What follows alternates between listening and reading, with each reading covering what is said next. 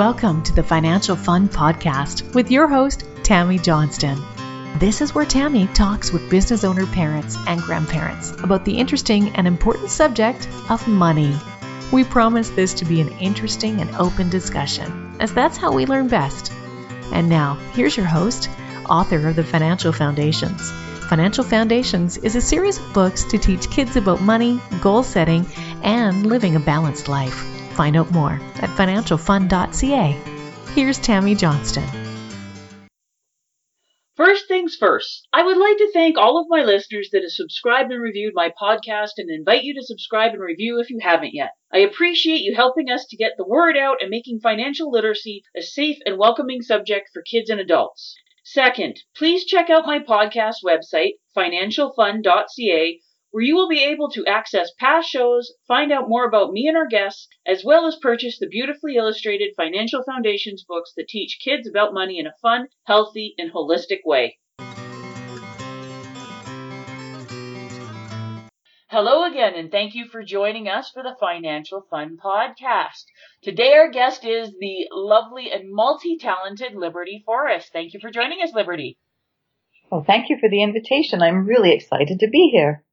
Well, Liberty, why don't you tell us a little bit about what you do? And and I know that's a really big question for you with all your many talents and and, and experiences and abilities. But what what are you working on? Yes, you're right. I, I do a whole bunch of things, so we won't go into the list. but the main thing, the thing I love the most, is I write books, and I'm currently working on uh, co-writing a book with the uh, also multi-talented and super interesting Frank Moffat.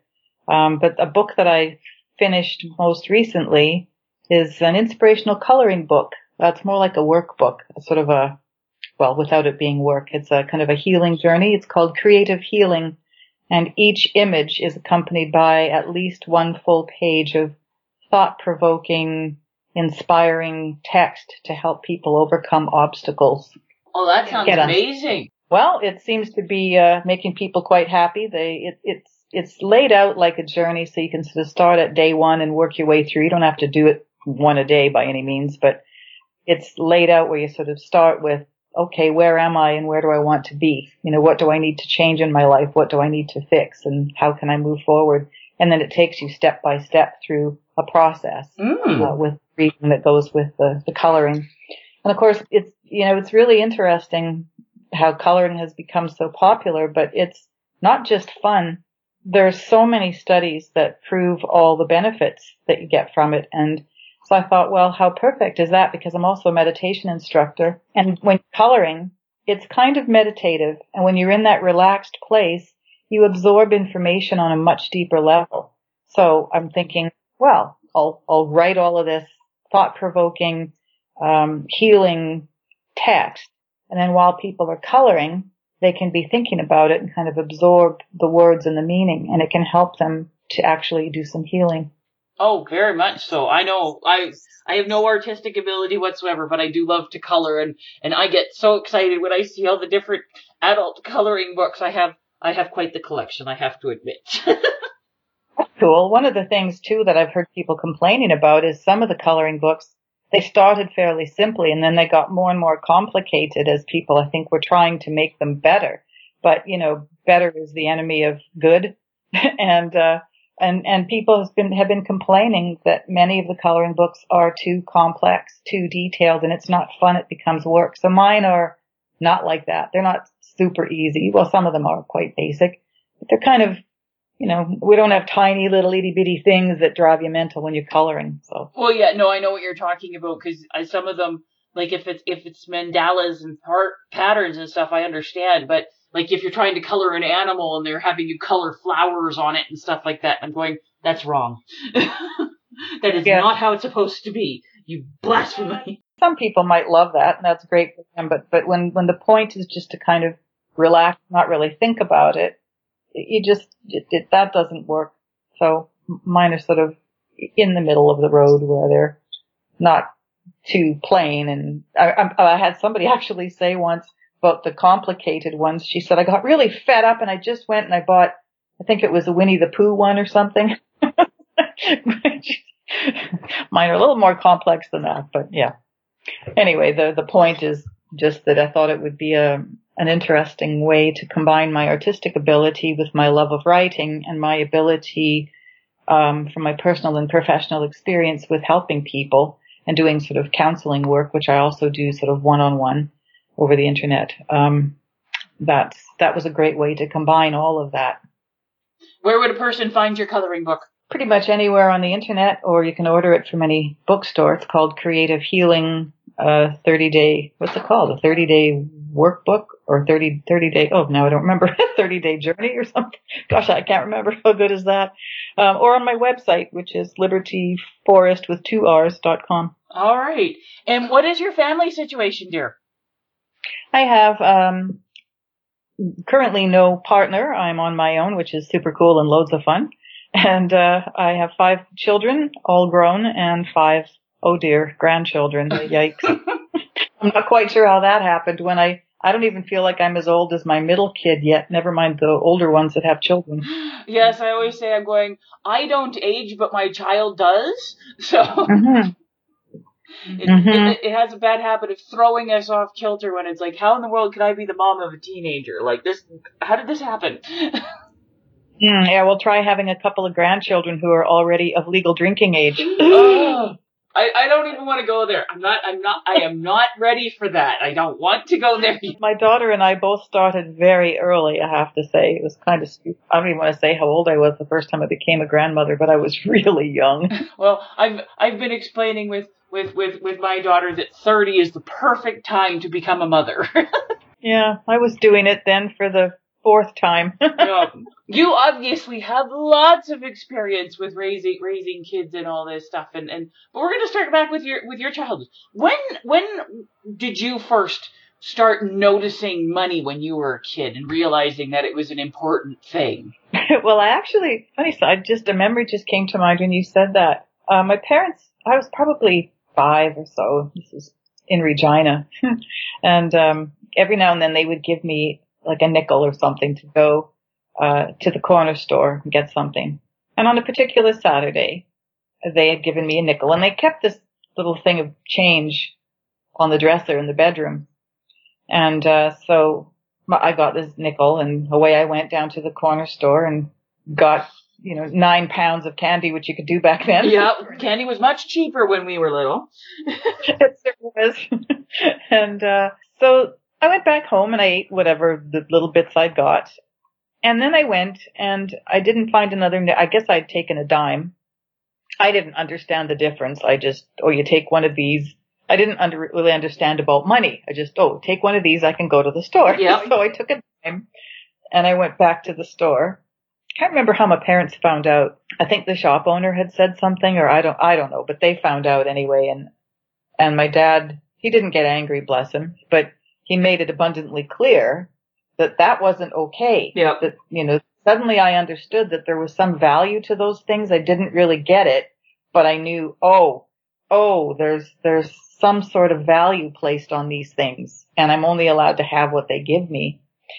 And then if we sort of skip ahead, a few years after that, my mother went back to work full time and my dad sort of worked sporadically and we did not have a lot of money. So I heard about that often enough that, you know, no, we can't afford this and we can't afford that and there's no money for this and there's no money for that. And, you know, my mom, bless her, did the best she could, especially as a woman back in the 60s working full time and they didn't get much money. And I managed to have music lessons and braces. And I mean, she, I remember her paying on the braces for a long time. Yep. They're not cheap. no, but, and back then I think it was, and I only had them on the top because she couldn't afford both. And I think it was, I think it was $500, which now is laughable. Yeah, that's, that's, that's your consultation appointment now. oh, I know. But uh, she paid on that a little bit every month for a long, long time. And that was a big deal for her. But I, so I just remember hearing you know, like we, there was, there was always no when we were shopping. I, I didn't ask for much. I wasn't, I wasn't good at asking anyway, but you know, if we went for groceries, for example, I just knew, no, we're not having things like crisps or cookies or yep. pop, stuff like that that other people had or the sweet cereals that cost more. you know, we just didn't have treats. It was really, really rare that my mother would buy one of those boxes of three bags of old Dutch potato chips. Yep. That was super, super rare. Like it could be, I don't know, months and months would go by. It might be once or twice a year at most. Um, that was sort of like the treat. Um, so that, that was sort of how I was raised was just this, there isn't any money. And, but nobody talked about anything like budgeting or what you're supposed to do with it. I just heard we don't have any. Yep. So then I found myself leaving home at 16 and being a single parent for the first time in my late teens. And there I was trying to manage to make ends meet and things kind of went from bad to worse after that with more kids and, you know, as things unfolded and I just had to muddle through. And of course, being a single parent, especially, everything was about necessity. I had to make sure that I had a decent home and that we had food and that I could pay for the daycare and thank God for subsidies. um, somehow I, I always managed, but it was always, uh, I, I think having children, or at least having children and not having much money, actually made me be quite good at managing money because I didn't, I didn't really have any. Yeah, the op- the option of being of squandering it just isn't there. no, but but as, uh, on the other the the downside of that is that I didn't save any because I was using every penny. And my mother used to always say, save the, well, what did they used to call it back then? I forget what it is now, child tax credits or something. But back then, oh, family allowance. Yeah, family allowance. It and everybody got the same amount and I think I got something like eight bucks for a kid, you know. and she used to say, save it, save it and do not touch it. Don't ever, ever touch it. And someday it will be a lot of money. But when you're struggling to buy food. Yeah, it's like, how do you make those choices? It's like, hmm, yes, saving for the future is lovely, but I've got hungry kids now. yeah, and then I was doing work that was, was at that point in the very early single parenting years, I was typing court transcripts. So I got paid per page and you never knew whether there was going to be any work the next day or the next week or the next three weeks. You sort of had to take it while it was there. So I was, I worked a lot, worked from home so I could at least be around more with my children, which was helpful. Um, but again, it was kind of hand to mouth. Like I, I had, to, I had to work a lot because I never knew if I was going to have any money. I saved where I could, but then invariably there'd be dry spells where I then had to use that little bit. And it was never a lot, but I just always sort of got by somehow. And, and, and looking back to like when you were going through all of this stuff and with the kids, what questions and stuff, like what, what were the experiences that you, you saw the kids going through that? Um, mostly they were pretty good about it. I had one who, one who liked to help herself to things that, uh, she shouldn't have, shall we say, um, including money in my wallet, which was which was not helpful. Um, that's a whole other story, but Uh, you know, I guess some kids will go through that, don't they? Especially when they're always told no. But for the most part, they were pretty good about it. They just understood that, you know, I just didn't have any. And I always felt bad because I wanted them to have so much more than I'd had. And not that I was complaining. I didn't feel like I was deprived. That's one thing. I never felt deprived, even though I know, you know, I didn't have much growing up. I had more than some people. I, I mean, I look now at the way people go so, I don't know, I'm generalizing, but gosh, the things that people do to go overboard for their kids. Like I've got one daughter who goes mental with the way she buys stuff, or she and her husband, they buy anything and everything there is to get for these kids to the point where her daughter hates opening presents because she's sick of it. I mean, that's just outrageous. Or I think you and I were talking a while ago about how I used to live near my high school in Calgary and, um, I'd go for a walk. I used to walk past, uh, Lord Beaverbrook often.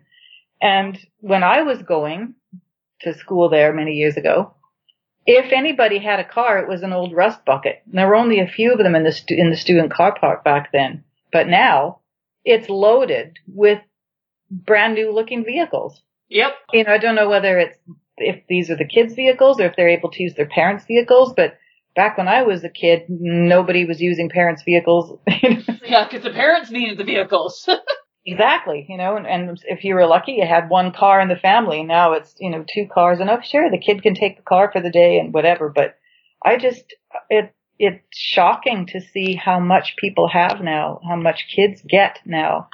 And, uh, and there's a sense of entitlement quite often. I know that's not true with every family or no, every child. it's not true, but it, it is a big thing because, like, yes, you're a bit older than I am, but when when when we were growing up and stuff, like the money wasn't rare, and the big thing, credit wasn't available like it it was, and people people did get married younger, and and they started having kids younger, where people are doing it. Like I've got friends that are having babies now, and they're my age or older, so in their 40s, so they've had the time to build up the assets and stuff. Where when when you're when you're par- starting to have your kids in like your late teens, early 20s, which was very common back in our parents' day and, and that, um, the money just wasn't there. And people that grew up not starving or anything, but being told, no, we can't have luxuries, we can't do any of that. A lot of the people swing the other way when it comes to their kids, but I don't think that's really helping them in a lot of ways because they do get this sense of entitlement. What do you mean I can't have it? And then how Yeah. do they deal with reality when they go out into the world and they're going, okay, well, I got to get my first job and stuff, and I'm not going to have all the money. Or they'll get all the stuff and then they're in debt up to their eyeballs and stressed to the gills. And you know what else? I was just thinking as you were talking about that, it reminded me, don't ask me why, but it reminded me of, I remember when, when ATMs were first created, Yep. or when we first got them in Calgary anyway, it was 1982. And prior to that, and we were all like, wow, you, you can go to the bank anytime and take money out? Yeah, you don't have to get there during banker's hours. It used to be that you'd have to go. I mean, it was the banks were only open from Monday to Friday from 10 to 3. Yep.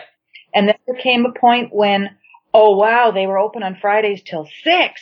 So you didn't have to dash on your lunch lunch hour and Yep. stand there in a queue for the whole lunch hour and hope you could get through in time that you could get back to work. And and now you had to you had Friday after work. If you got off soon enough, you might be able to get there then. I mean, it was ridiculous because that was how you had to deposit everything. Yep. And then you had to take out as much cash as you thought you might need. Because you weren't going to get any more till Monday. Or, or for the next couple of weeks till your next Yep. payday, or because you just didn't have time to go stand at the bank. So, so people didn't have as much cash, and like you said, they didn't have a lot of credit either. Yep. So they don't take out as much cash as they thought they'd need, so they're more careful with spending. They spent cash, and they also had to pay all their bills that way. So you'd go stand at the teller, and that's how. I mean, you could mail it in, but a lot of people would go and pay their utilities and their gas and their phone and all those things um, at the bank. So everything was very much more, you can sort of see, I've got this much coming in and I've got that much going out. I have this much left.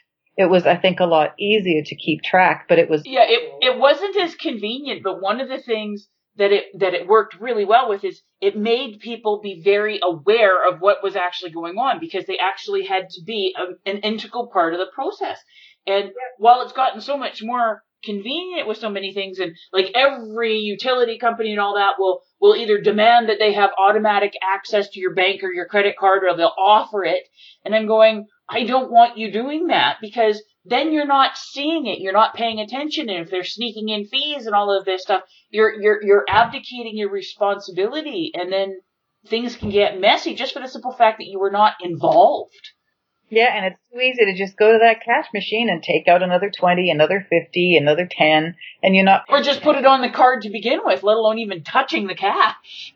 oh yeah, that too, that too. And then you got things like gambling in bars and stuff like that now where you could just, again, go take out a bunch of cash and keep throwing it in the machine. Yeah. I, I think it's, I think it's, uh, you know, it's certainly been more convenient, but like with everything, more freedom also brings more responsibility. But I don't think people see it that way when it comes to money and cash machines or the, or a bank card. Well, no, they don't because, like I said, we don't talk about it, and that's just the way things go. And it, like I said, it makes it a lot more convenient. I was I was visiting with clients yesterday, and there's they they live out on an acreage, so they have to have some services, and the services require a check. They won't do e transfers or anything like that because one one of the guys is an older guy, and I'm not going to be doing this forever, and I just prefer checks because I know how they work. That that's that's good in, in in some ways, but it's like there's you can't even there's lots of um checking accounts where you can't even get checks. They won't give them to you because it's all Yeah. e-transfer or all of this stuff. And it's like, mm-hmm. okay, how do you deal with all this stuff? And, and, and be aware people do not talk about it. Yeah, and I think another thing that, that you asked about how my, how I was with my kids or what their experience was with money, that sort of reminds me of the allowance issue because, uh, you know, about keeping track of your money. I, I always struggled with whether I should give them an allowance just because and let them figure out what to do with it or teach them about saving and here you can spend that much or whatever. Or should I have them do certain chores in exchange for getting an allowance? Cause I've seen different families do both.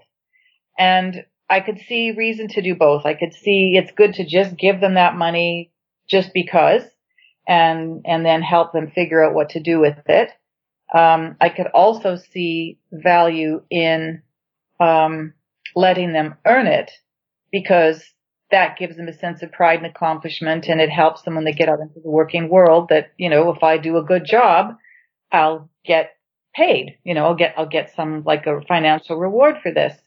But that always made me feel like, you know, when you're a part of a family, things just need doing. I didn't get paid for doing the washing up and doing the hoovering and doing the toilet cleaning and all the other things. So why should my kids get paid to do it?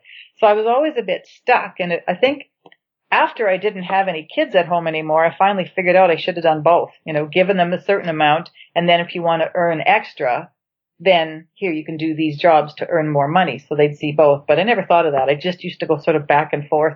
Most of the time I didn't have any money to give them anyway, like as a regular allowance.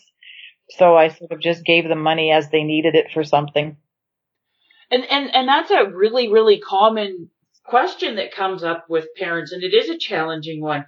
And, and I'm very much of the belief that kids should have a, a regular allowance, and it should be like tied to their age. Like you're not going to be giving 10 bucks a week to a three year old, but time, but I don't put it to specific chores because I've always taught my daughter and stuff, you're part of the family and there's certain things that just need to be done. Like mom does the cooking and I don't get paid extra for doing that. And then if she wants to earn more, then there's bigger jobs or special projects and stuff because I work from home and I have my office and stuff. Um, a lot of the time, uh, I get I get huge amounts of client statements twice a year. So my daughter will do that filing for me, and then I do pay her for that because that's that's something over over and above for that. And she'll now come down when I get get bits of filing in, and it's not anywhere near as much because more and more of my companies are going electronic. But like her looking after her cats and and cleaning up the dishes and stuff after dinner, that's just her responsibility for being part of the family, and you're going to be getting your your allowance because you need to understand how to do money. And there's certain things as she's getting older and and her allowance is going up that I'm not buying for her anymore because she's learning to take care of it. Mm, that's a good thing. Because yeah, I I never pretty much never got an allowance when I was growing up because it just wasn't wasn't an option. The money wasn't wasn't there, and uh, so I started I started working very young because I wanted to do like get certain clothes and things like that because I was a teenage girl and I'm going my parents weren't going to do it because it wasn't an option. So if I wanted it, I had to pay for it myself. So I started working very young. I remember babysitting every now and then. There weren't that many people around us, but there were a few, and I got to babysit now and then. And that was sort of back when. Well, I, I remember when I first started.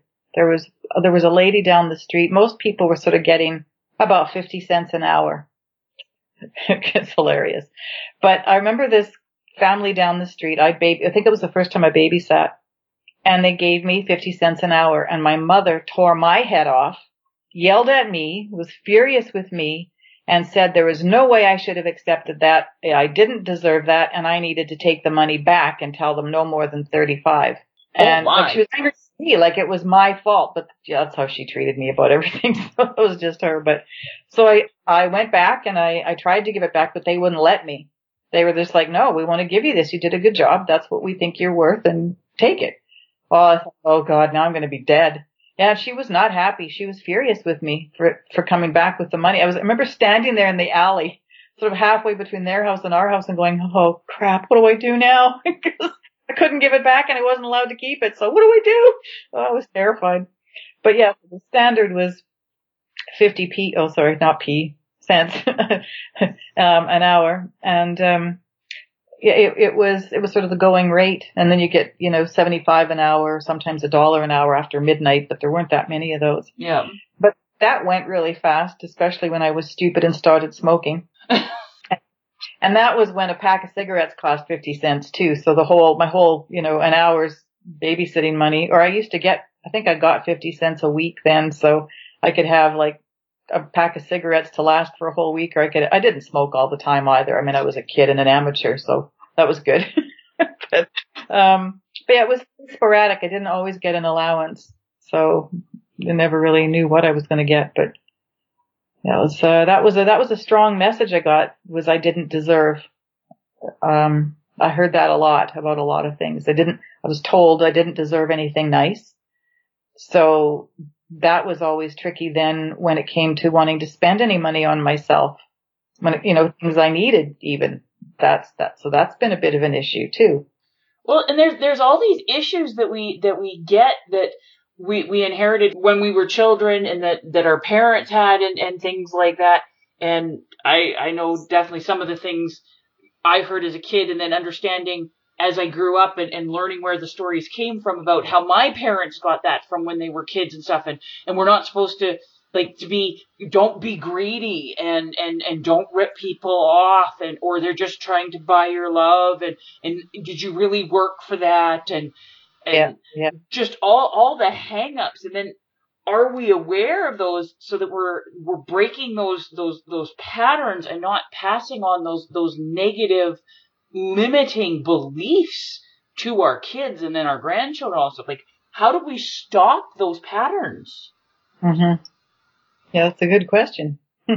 Well the, the the the first thing is is is being aware of them. And I, I notice a lot of things like if like my my grandparents on my dad's side, they they got married right in um what was it 1932 or something in Saskatchewan, and they they lost a farm within their first few years of, of marriage because of the Great Depression, mm. and so then they moved from Saskatchewan out to White Rock, but all the different holdovers that my grandparents had and then and then passed on to to their three kids because this is the stuff that we had. You didn't throw anything away. Like, and if it broke, you figured out a way to fix it over and over and over again until towels were like, there was nothing left to be fixed and things like that because they had been through such absolute desperate poverty or if you've worked with, um, I've worked with people who, who their families were in Europe during World War II and the stuff that went on with that and,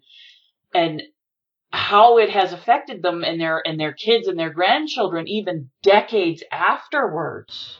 I really see that living over here in England. I see that mentality, that war mentality, because people here were really living in it.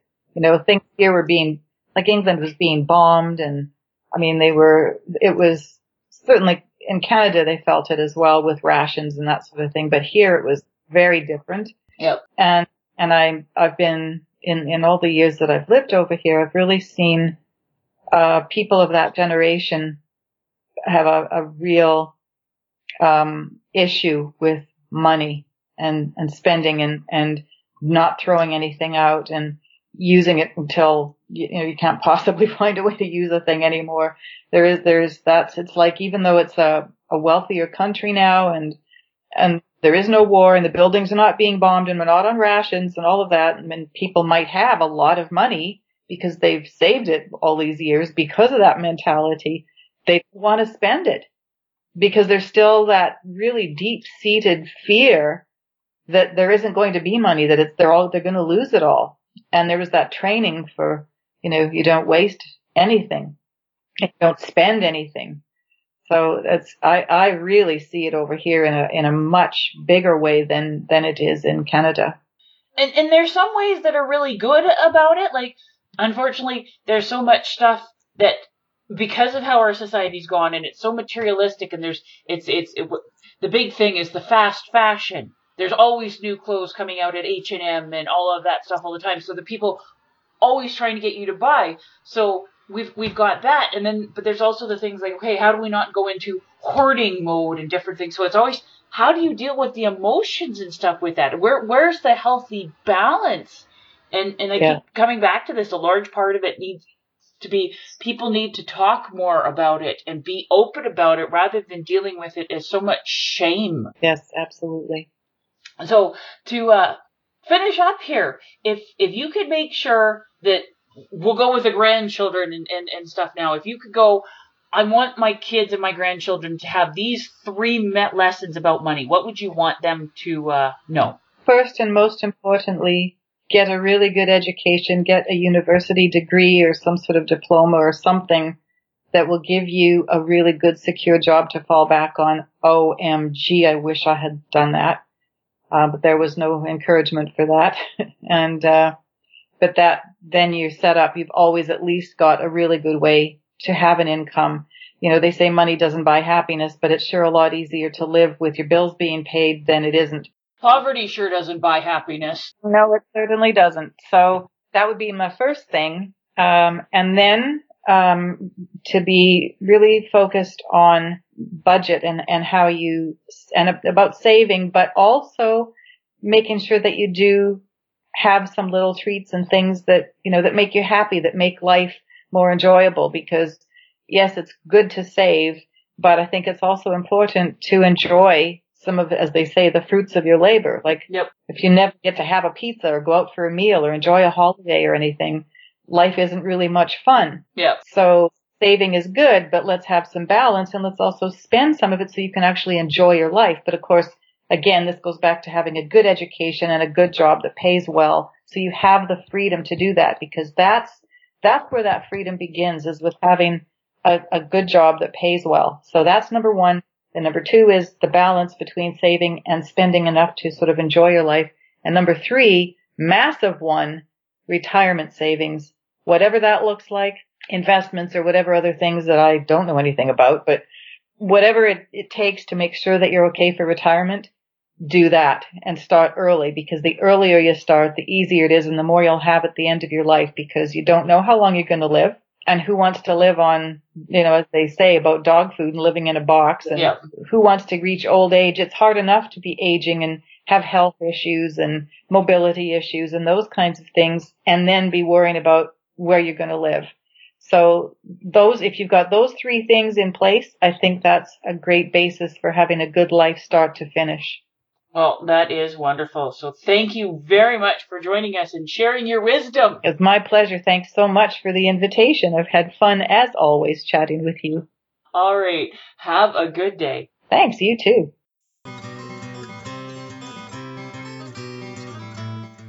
Before we leave each other, I would ask all of you listening to please subscribe to and rate my podcast. A review would be most appreciated and feedback is always welcome. Whether it be a comment, future topic suggestions, and or questions you or your kids would like to have answered in the Ask Tammy column on the financialfun.ca website. Please feel free to check me out on Facebook at Financial Foundation's Children's Books, on Twitter at Financial Fun, and Instagram at financial.fun. Thank you for joining us for this episode of the Financial Fun Podcast. Join Tammy Johnston again next week. For more information, please visit financialfun.ca.